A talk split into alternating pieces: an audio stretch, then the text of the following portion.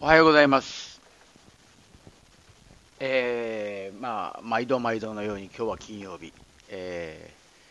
ー、まあ、今日はね、その自分自身が今体験している断食っていうことを、まあ、先日も話しましたけども、もう10日を過ぎて、えーこの間に約3.8キロ、正確には3.8キロ、まあ、4キロって言ってるんですけども、減量が認められましたけども、多分ここからが体重を減らすには大変な作業に入ると思うんですよね。で、そんな中でただ単に物を食わなきゃいいっていうんじゃなく、その食べない中にもどうするかっていうことがやっぱりその断食の中で大事で、で、私が昔お寺で断食した時には、間にはほうじ茶を飲んでたんですね。で、まあちょっとした塩分を取ったり、塩もう本当塩分と言っても小指の先にちょっと塩つけて舐める程度で。で、その時の断食っていうのはほとんど何も食べずに、えー約6日間過ごしたんですけども、えー一番やはりきついのは、その断食においてきついのは、やはり初日ですね。で、まあ、前の日の夜に夕食を食べました。はい、おやすみなさい。寝ました。起きました。朝4時に起きます。えーそこから始まりなんですけれども、えーその段階からまず本堂に行ってお勤めをさせていただく。で、まあ、読経をする。で、その後、軽く竹ぼうきで吐き、庭を吐き清め、掃除して、で、この後、そうですね、通常なら、まあ、朝食のところを、えー軽く、ほうじ番茶いただいて、で、その後また、えー読経、座禅という形で、午前中は終わっていくんですね。で、お昼もやはり同じように、まあ、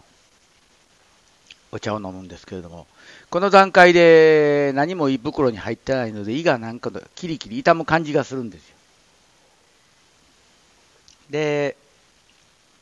お茶を飲んで、それを癒して、慣れてくる。で、次、午後は、割とまあ自由な時間を過ごさせてもらってたんですけども、自由な時間いただいてもお腹に物が入ってないから、なかなか何かしようという気が起こらん。で、変に眠気が来るんで昼寝をする。起きて、また掃除をして、で、夜はお茶を飲んで、で寝るんですけれども、まあこれ、夏場だったんで、夜の8時には布団に入るんですけども、まだ明るいんですよね、少し。まあ日本ですから、うっすらと明るかったような気がするんですけども。ももしうっすらと明るかったんだったら7時かな、夜の。もう、それこそ早く布団に入って。寝たもん勝ちやと思うんですけども、これ寝ても、寝、えー布団に入ってもなかなか寝つけないんですよね。まず、いろんなことが頭の中、動き回って。で、なんだかんだしてるうちに、まあ寝て朝が来る。で、4時に起きて、また同じようなルーティンを2日目。で、2日目の午後、えー何か扉が開いたような気がして、すっと体が楽になったんですよ。前日は、初日は眠気が来たんですけども、眠気が来ず、すっと力が抜けたっていうか、体全体全体の力が抜けて、夜は少しほうじ番茶、そうですね、少しじゃないな、それこそ丼一杯ぐらい飲んだかな。で、ちょっと塩を舐めてっていうことをして寝ます。で、この2日目に一番きつかったのが、寝る前に飲んだほうじ番茶がお腹に溜まってたがゆえに、夜中にトイレに行く。で、トイレに行ったら何か食べたいとか、そういう葛藤に駆られて、まあ、なんとか過ごして3日目の朝に入るんですね。で、そしたらね、3日目の朝の座禅が非常に楽だったんです。えー肩の力も抜け、すっと組めたんですね。で、その日から、えー食に対する葛藤というのが抑えられて、あとは意外と体がスッススス動く。で、その日は何事もなく終え、で、5日目、で、そして6日が終わって、まあ、断食は終了しました。で、6日の夜ですね、えー、お食事をいただくんですけども、これが重湯なんですよ。実はこれが一番きつかったような気がするんです。えっ？て。その重湯をいただいたときに、重湯が胃に入っていくときの、胃にずっどーんと物が落ちていく感じこれがすごくきつかったような気がします。子供心に。で、翌日の朝、えー、おかゆになって、で、これもやはり、えー、それこそ、お湯の中をお米が泳いでる状態のおかゆですよね。それと、えー、お漬物、梅干しですね。で、いただいて、で、お昼ぐらいからちょっと固めのおかゆになって、2日かけて胃袋を元へ戻して普通の食事になる。まあ普通の食事に戻っても、えー、禅宗のお寺でしたから一汁一菜に近く、で、それこそご飯と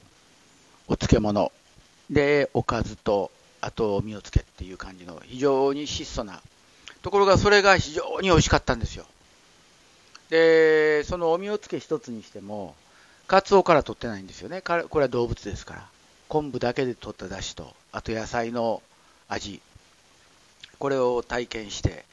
で、それがやはり、その初めて口にした、え、座禅の後に初めて口にしたお身をつけていうのが、やはり一番美味しかったですね。これはもう何にも変え難いというか、でそんな中で今私は、まあ、24時間、22時間断食かな、まあ、夜しか食べない1日1食生活をやってるんですけども、ここで来週から新たに取り入れようとしてるのが、えー、人間の体だと割と酸性になりやすい。で、酸性になるとやはり病弱になりやすい。えー、それだったら体をアルカリ性にしようということで、えー、蜂蜜と重曹を混ぜたもの。で、これを、えー、摂取していこうと。いうことで、蜂蜜に、えー、重曹、え、まあ、こちらアメリカの方でしたら、ベーキングソーダですね。これを混ぜたものを1日に朝昼晩スプーンで1杯ずつ取って、果たしてどういう風な効果があるか。まあ、えー、一説によるとこれ自然療法で、で、まあ、癌を撲滅することもあるというふうな言われもあるんですね。まあ、それが、がんがあるかないかはまあ別にして、この重曹の健康法というのは非常にいいと思うし、えー、重曹自体、それから体がアルカリ性になっていくと、抗菌性、抗心筋性があり、でまた歯の歯石の除去、口臭、歯周、えー、歯肉炎とか歯周病を予防するんですよね。であと甲状腺ホルモンの異常とか尿酸値が高い人なんかはこれがいいんですよ。であと、これから冬になっていくとインフルエンザ、風邪っていうのがありますけども、これもやはり体がアルカリ性になっていくと、えー、防ぐことができるっていうことで、まあ、非常にいいもんなんで、えー、やってみようと思ってます。で、じゃあどうするのかっていうと、えー、普通に蜂蜜に、え重曹、えベーキングソーダを混ぜて、で、それを取るだけなんですよ。で、まあ、いろんなサイトを見るといろんなことが載ってますけども、えー、重曹を、まあ、大さじ1杯に対して蜂蜜が2ぐらいかな。で、それぐらいで、えー、まあ、混ぜたものを取るということで、で、まあ、早め、たたくさん、たくさんというか、まあ、それなりの量を作っておいておいて、毎日撮ってみようかなと。来週から朝昼晩3回これを撮ると。まあ、要は変な話、朝の朝食、昼食は蜂蜜スプーン1杯、蜂蜜重曹をスプーン1杯だけっていう形になるんですけども、やって体をアルカリ性にするのを、まず21日間体験してみようかと思ってるんです。で、じゃあなんで今ここに、ここまで来て、自分の体のことを必死になってケアしようとしてるかっていうと、実は私、今現在63。で、まあ、この先、よく生きても100年も生きることないし、50年もまずありえない。で、30年もまず無理やと思うね。で、自分の中で生きてるっていうことは、自分で身の回りをできできるっていうことを考えて生きてるんで、で、変な言い方、言葉的にはおかしいですけども、健康に死にたい、くり生きたい。で、そのためには常に健康な体でいて、えー、心臓が疲れました。じゃあもう今日で心臓止まりますって止まる。まあそういう感じの生き方をしたいなと思ってるんですよ。えー、で、この場合よく言われるのが、周りの人が大変。そうなんです。えー、ぽっくりいかれると、周りの人間には心の準備ができてないから、非常に悲しみがあるんですけども、その悲しみも人間っていうのは四十九日。いやよく言ったもんで、では仏の中で四十九日っていう言葉ありますけども、で大体まあそれぐらいで悲しみっていうのは終えることができるんですね。で、長々々と病気、私の父のように脳梗塞から最後は急性膵炎になるまで、約5年間という月日が病気と戦ったわけですけども、そうなると、周りの人間は心の準備はできるけれども、今度体の方が持たんわけですよ。看病でね。だから、そういう意味で、ぽっくりいった方が、で、まあ、あいつはやっぱりあの、言うてた通り言ったっていうのを実現したいなと思って、今からまあ死ぬことばっかり言ったら笑われるか分かりませんけれども、人間必ず死に向かって、生まれた時から死に向かって進んでるって言った方がいいわけですよ。で、そうなると、えー、楽しく生きていかなきゃいけないし、その死っていうものを恐れてもしょうがないし、それやったらぽっくりと生きたい。寝るときにいつも思うのは、あ、寝ましょうと。これで朝起きるんかなと思うんですけど、やっぱり毎朝まだ起きてる。まだちょっと心臓とか体は元気なんでね。63ですからまだ若いって言われるか分かりませんけれども。えですからまあそういう意味で、とにかく自分の体を健康に保ちながら、そしてぽっくりいった後、私は自分の中に書類にサインしてるんですけれども、